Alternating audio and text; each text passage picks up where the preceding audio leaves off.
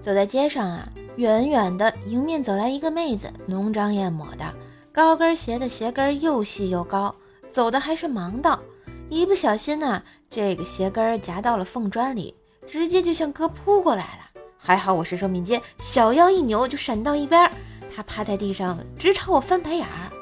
妹子，我可没惹你啊，咋这么没礼貌呢？我不给压岁钱呢。呵呵。一妻子啊，怀孕了七个月，知道了是个男孩，于是很傲娇的跟老公说：“现在你身上有的，我全都有啦。”呵呵呀。现在啊，流行上学无用论。我想说的是，在学校学的东西都是挺有用的，即便是学校对你的惩罚，你也将是受益终身的。比如我上学的时候经常被罚站，现在我做了一名光荣的保安，每天都站着，一点都不累呀。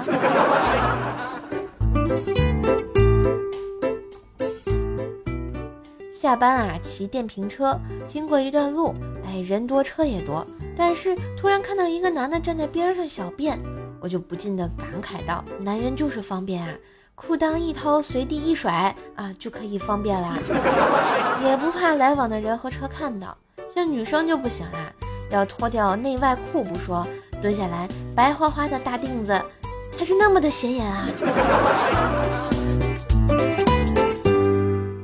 嘿，今日份段子就播到这里啦，我是段子搬运工射射呀。喜欢节目记得随手订阅专辑，打个五星优质好评哦。现在锁屏状态也能点赞啦，给射手点起来吧！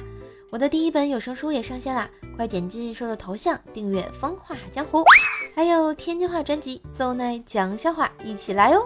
当然也可以给射手打个小赏，帮我打榜啦！